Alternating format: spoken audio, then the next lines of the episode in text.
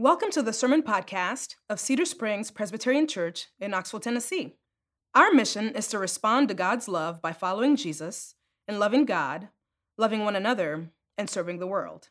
If you're in Knoxville, we'd love for you to join us in person. In the meantime, enjoy this message from God's Word. Good morning. It's good to see you. My name is James Forsyth. I'm the senior pastor here and looking forward to spending a few moments together now in, in God's Word. I invite you to turn with me to Matthew chapter 5. Matthew chapter 5. In a moment, I'll read starting in verse 21 through to the end of verse 26. We are taking this fall to enjoy our way through the best sermon ever preached Jesus' Sermon on the Mount, which shows us how we can live deeply in the kingdom of God. The King is here, King Jesus is here, and he has brought salvation with him, full and free. By grace, a ridiculous gathering of men and women can be saved and accepted as loved in his sight. And now, because because of His grace, our lives can be different. We're to live as citizens of a new kingdom. And together we're learning week by week what that looks like from Jesus himself. And the next few weeks, whew, we're going to get into some stuff anger, lust, divorce, etc. Um, one of those sermon series that's really good in theory, and then week by week you think, what was I thinking? All right, well, here we go. Today we're going to talk about anger, but really what we're going to talk about is what Jesus has to say about our anger. So let's look at Matthew 5, starting in verse 21.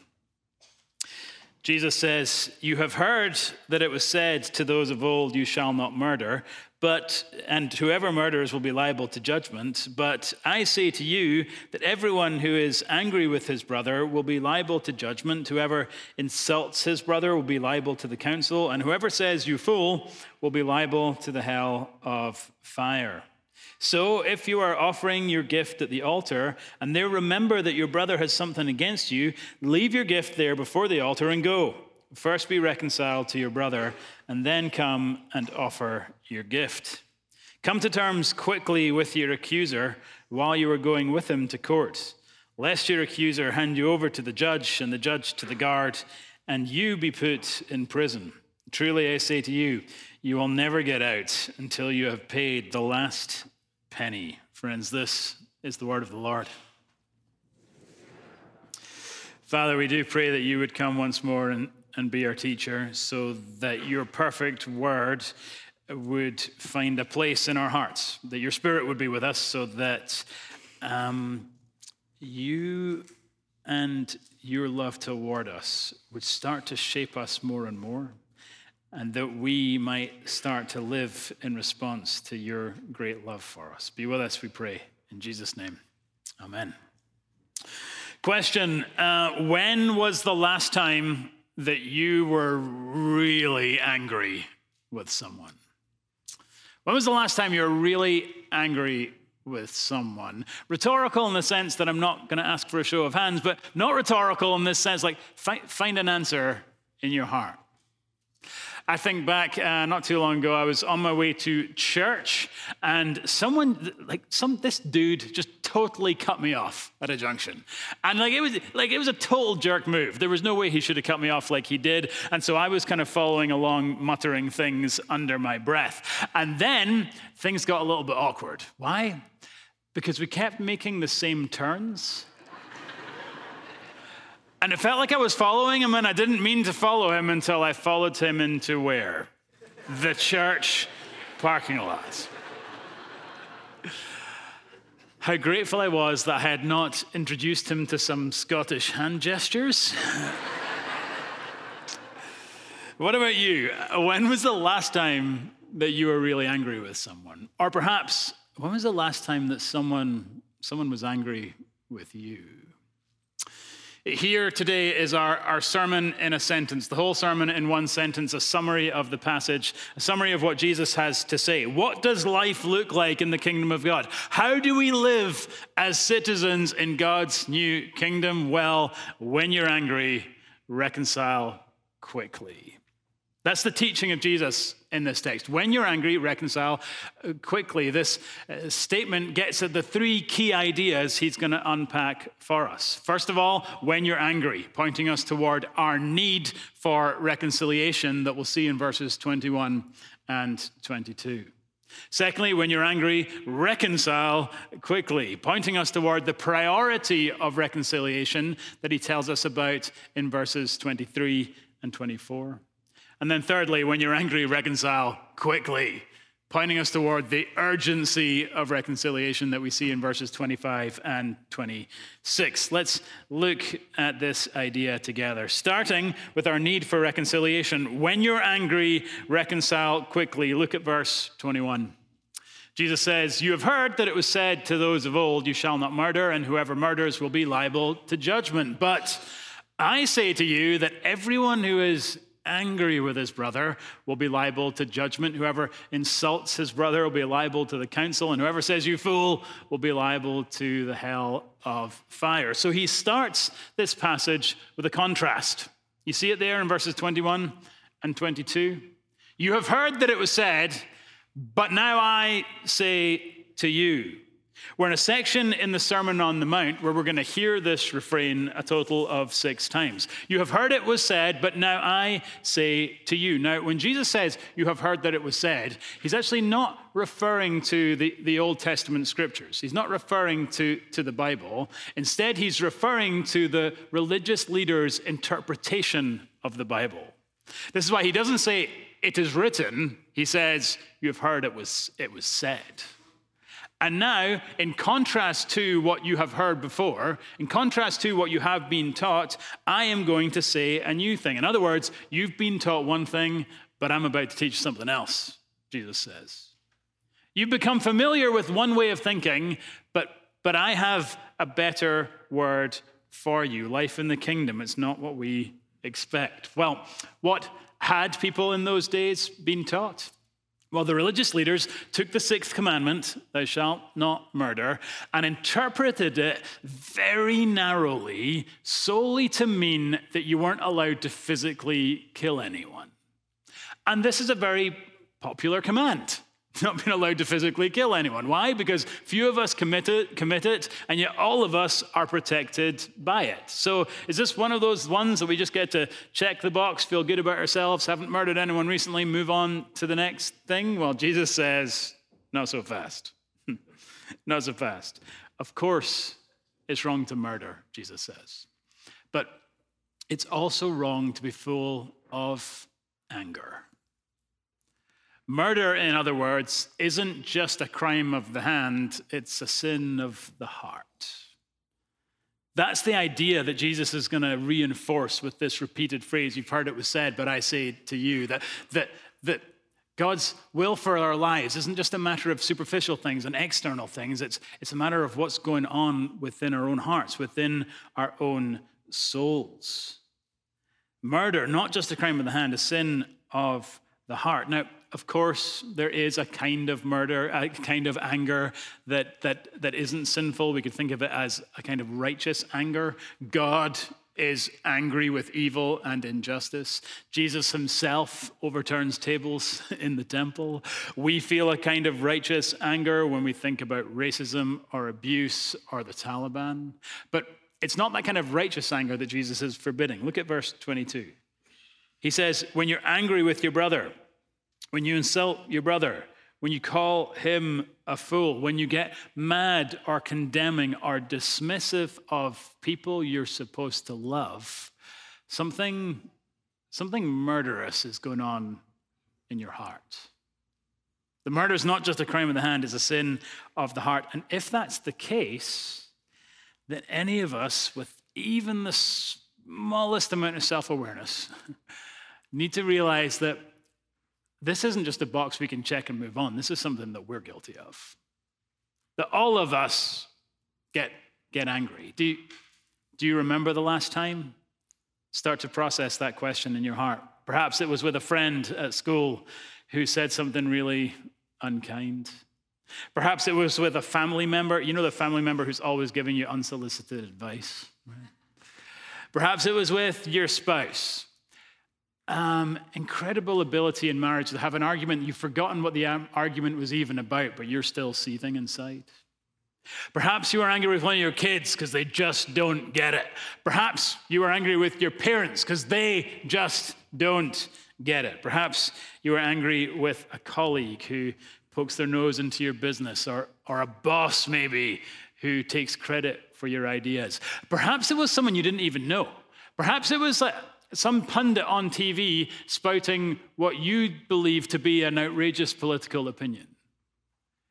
You understand that our news outlets intentionally stoke up anger?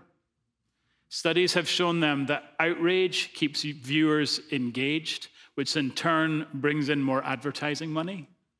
It is in their interest for us all all to be angry. We're pl- playing into their game, and yet play, play we do. Perhaps it was someone online. Uh, perhaps you were angry. Perhaps you're angry with God because there's something in your life that just doesn't make sense. There's something in your life you're not sure what He's up to. Perhaps you're angry with yourself.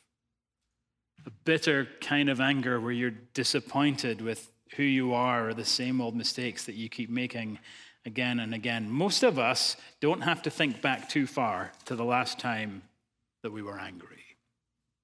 Why do we get angry? Can I suggest a couple of reasons this morning?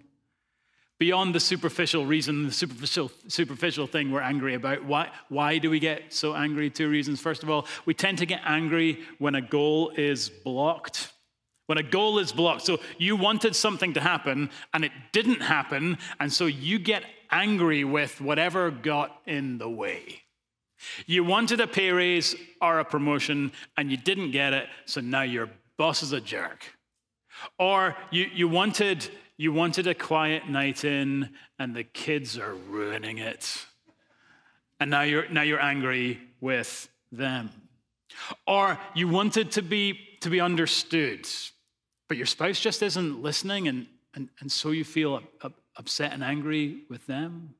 Or you wanted to be included in the group, but your friends made plans without you, and so now you're angry with them. You had a goal in mind, but then this goal was blocked, and so we got angry with whatever blocked it.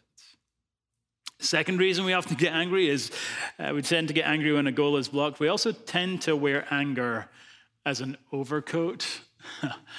what do I mean by that? I mean, anger Anger is a very accessible emotion. It's, very, it's quite easy to see something that annoys us and just get mad. It's also a very animating emotion. When you get angry, it's not like when you get sad and depressed where you kind of feel like this. When you get angry, it gets you moving right? It gets the blood flowing. You, you're kind of, you're ready to take act. It's like an accessible emotion and it's an animating emotion. And so compared to some other emotions, it, it, feels, it feels quite good. And so what we'll often do is wear the overcoat of anger to deal with harder emotions that we're actually experiencing. For example, grief. When, when something's happened that you just feel like a deep sorrow about, when something's happened that just causes you real pain, it's actually quite hard emotionally to sit in that place. And so, so what do we do? Well, so we don't have to sit with that, that pain, we just put on the overcoat of anger and, and get mad instead. Or if it's not grief, it might be shame.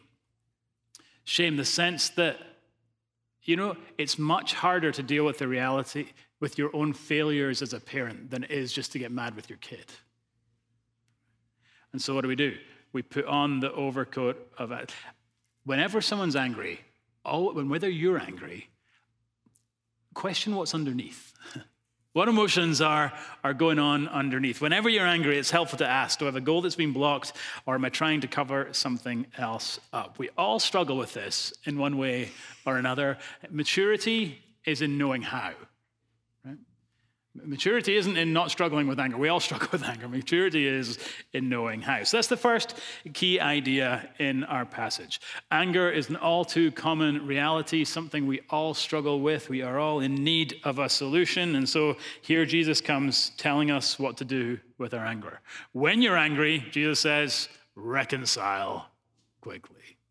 Reconcile, pointing us toward the priority of reconciliation in verses 23 and 24. You see it there? So, if you're offering your gift at the altar, if you're in worship, if you're in church, and there remember that your brother has something against you, not, not that you have something against them, but that they might have something against you, verse 24, leave your gift there before the altar and go. First be reconciled to your brother, then come and offer your gift. One of the things that's so just practically and yet profoundly helpful about the Bible is that whenever one behavior is forbidden, another behavior is, is commanded. We saw this in our series on, on the Ten Commandments, right? You shall not commit adultery means you should pursue healthy relationships. And you shouldn't lie means you should tell the truth. And you shouldn't covet means that you should be content. Uh, the Christian life, it's not just about saying no to a bunch of things, it's about saying yes to a much richer, fuller, better, more compelling vision of, of life. And so it is here. Jesus says, yeah, we're not to give in to anger.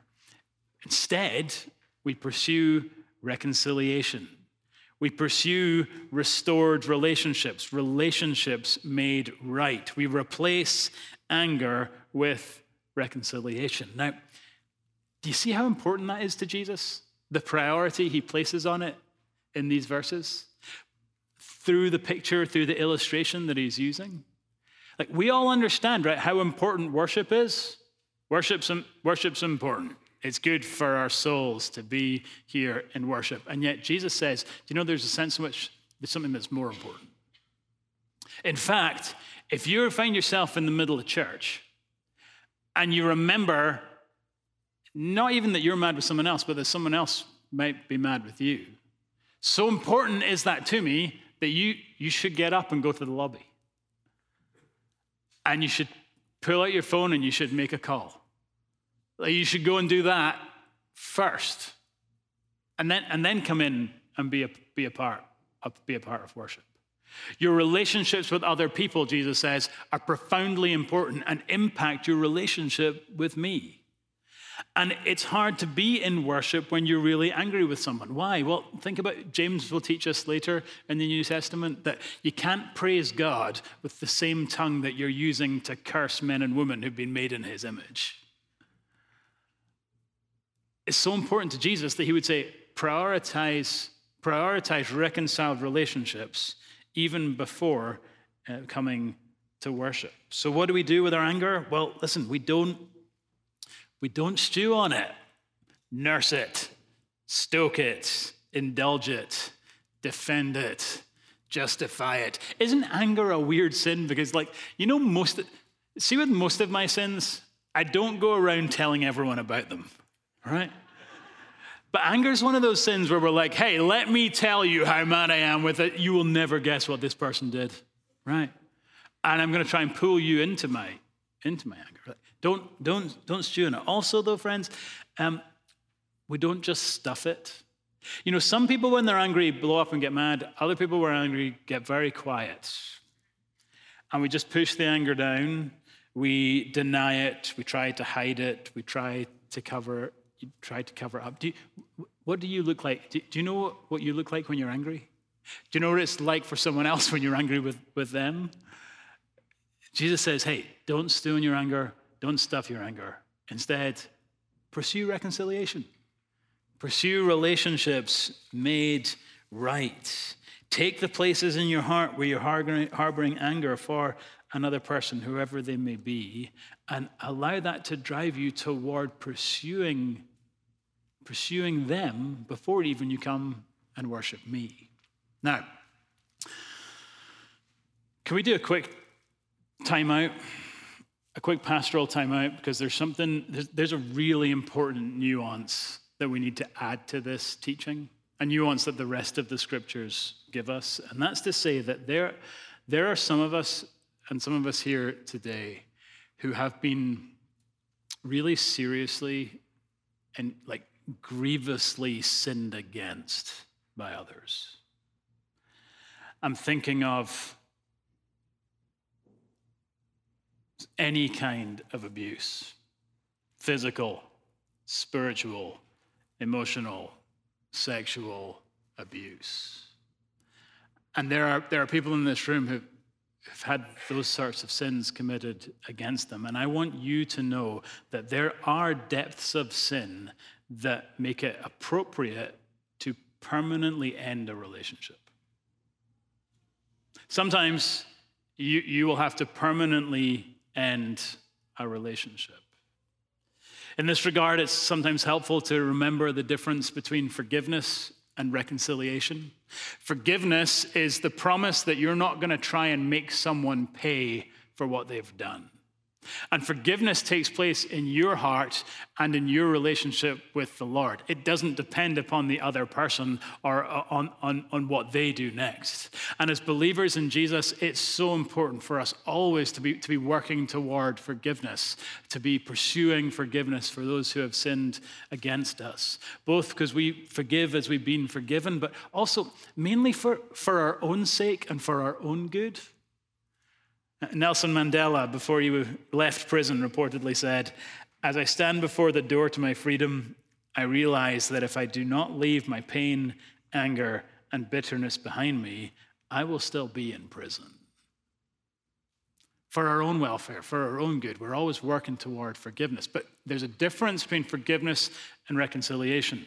Forgiveness in your own heart, in the context of your relationship with God. Reconciliation, the restoring of that relationship taking place not just in your own heart, but with, with the other person, with the person who has, has sinned against you, or perhaps against whom you have sinned. And friends, there are situations like those I mentioned earlier where it is neither wise nor appropriate nor loving to enter back into relationship with someone who sinned against you.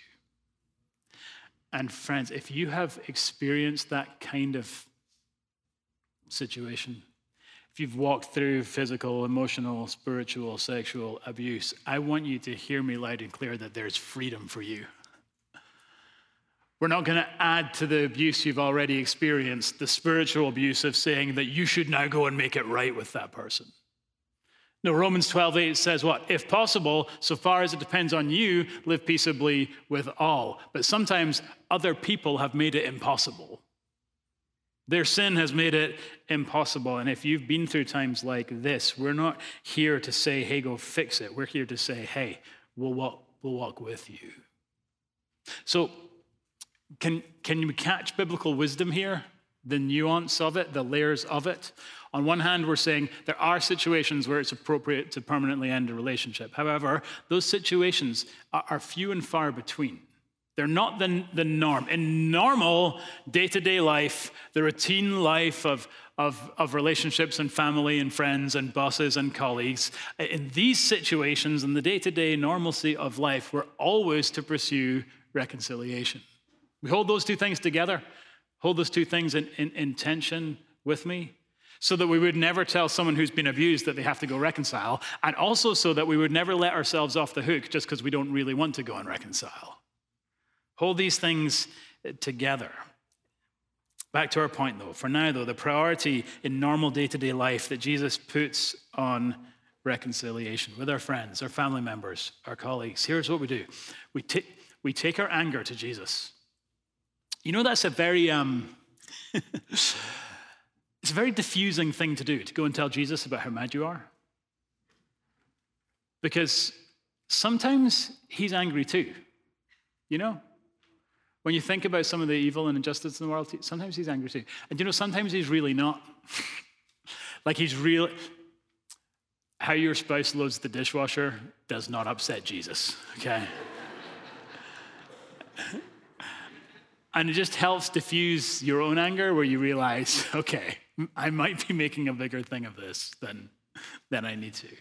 We take our anger to Jesus and we start to do the gospel work in our own hearts, the soul work, The work of grace that would take us to passages like Colossians 3, which says that we're to bear with one another and to forgive one another as Christ has borne with and forgiven us. Passages like Ephesians 4:32, where we're told to be kind to one another, tender-hearted to one another, forgiving one another as Christ has forgiven us. And we pray, Jesus, will you help me here? I need your spirit to come and do a work in my heart because I am mad. And, and, and I don't want to be mad, but I still am. So I need, I need grace, I need help. Have, have have your way with, with my heart. We do that internal work of grace in our hearts. And then, Matthew 5 23 and 24, we go. We go and we're reconciled with our brother.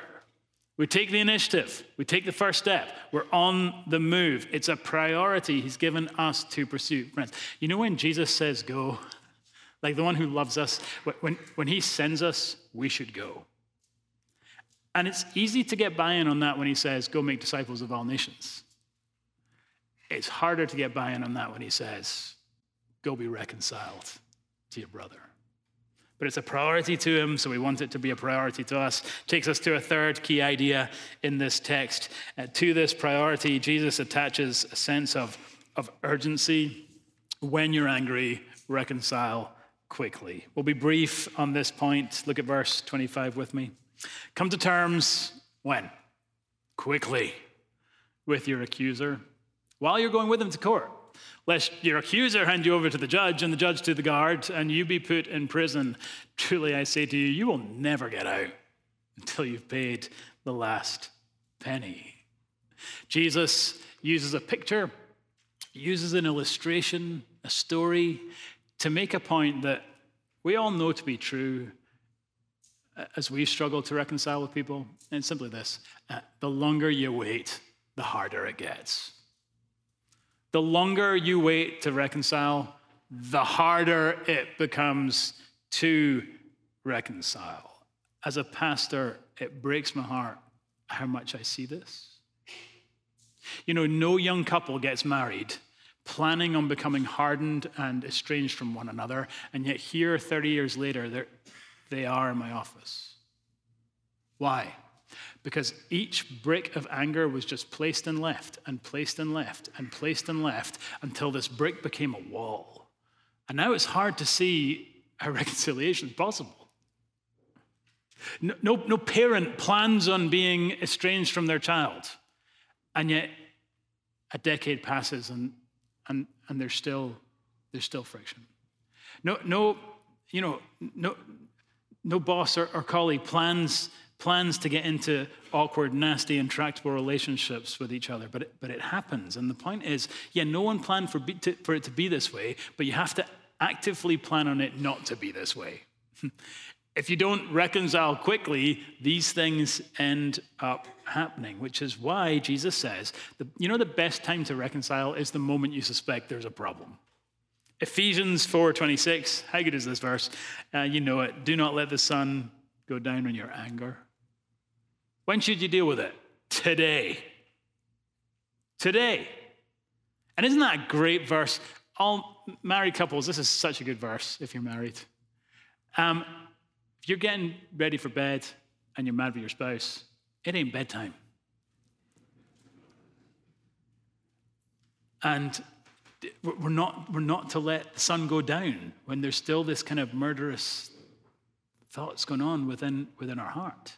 We're to address it, and we're to address it today. We're to address it without delay. We don't assume you'll have the opportunity tomorrow. You never know what might happen tomorrow. You never know whether the other person might be willing to reconcile with you tomorrow. We also don't assume, though, and this is um, this is sobering to me. Friends, don't assume that you'll have the capacity to reconcile tomorrow. What do I mean? I, I, I mean that sin hardens our hearts. Nobody ever wants to become like an old, angry, bitter person, but that happens. Why? If we leave the heart unattended, the, the, the holy desire that you might feel right now to be reconciled to someone will atrophy if you don't exercise it. Our own hearts harden over, over time. And so The longer we wait, the harder it gets. We act without delay, we act quickly. The longer you wait to have a hard conversation, the harder it becomes. That's such an important leadership principle, whether it be in our homes, in our offices, in our churches. You know, a hard conversation doesn't get easier with time.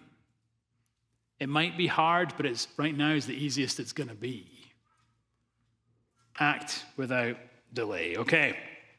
Takes us to the obvious application, doesn't it?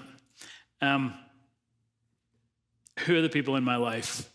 Who are the people in your life with whom you need to reconcile? Who are the people you're mad at? Who are the people who are mad with you? Who are the people in your life with whom you need to, to reconcile? Do that work of gospeling your own heart, thinking about how we've been dealt with by Christ, but then go and go today. Make the call. Say, I don't like what's happening between us. I don't like where our relationship is at just now. I care about you more than I care about our disagreement. Is there something I can do to help get us back on track? As far as is possible, as far as it depends on you, live peaceably with all. Your life will be free from anger to the extent that it's full of reconciliation.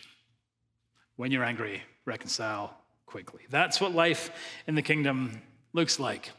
Not a life that's never tempted to anger, but instead a life that is full of reconciliation. And what a picture it is of the kind of people we're to be.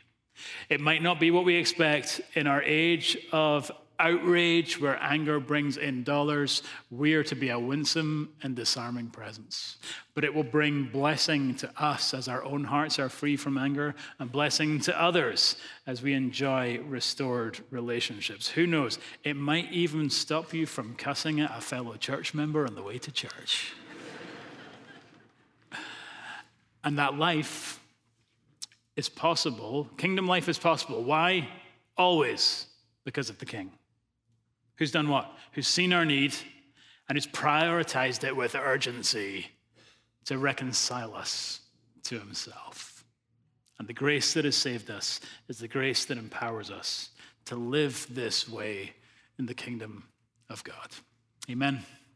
Father, we do thank you for dealing so practically and kindly with us. And uh, thank you, Lord, for speaking to our anger, because it's something that all of us struggle with at some point or another, and in one way or another. And so we need your, your grace and your teaching to know how, how we ought to live in light of it, what we ought to do with it.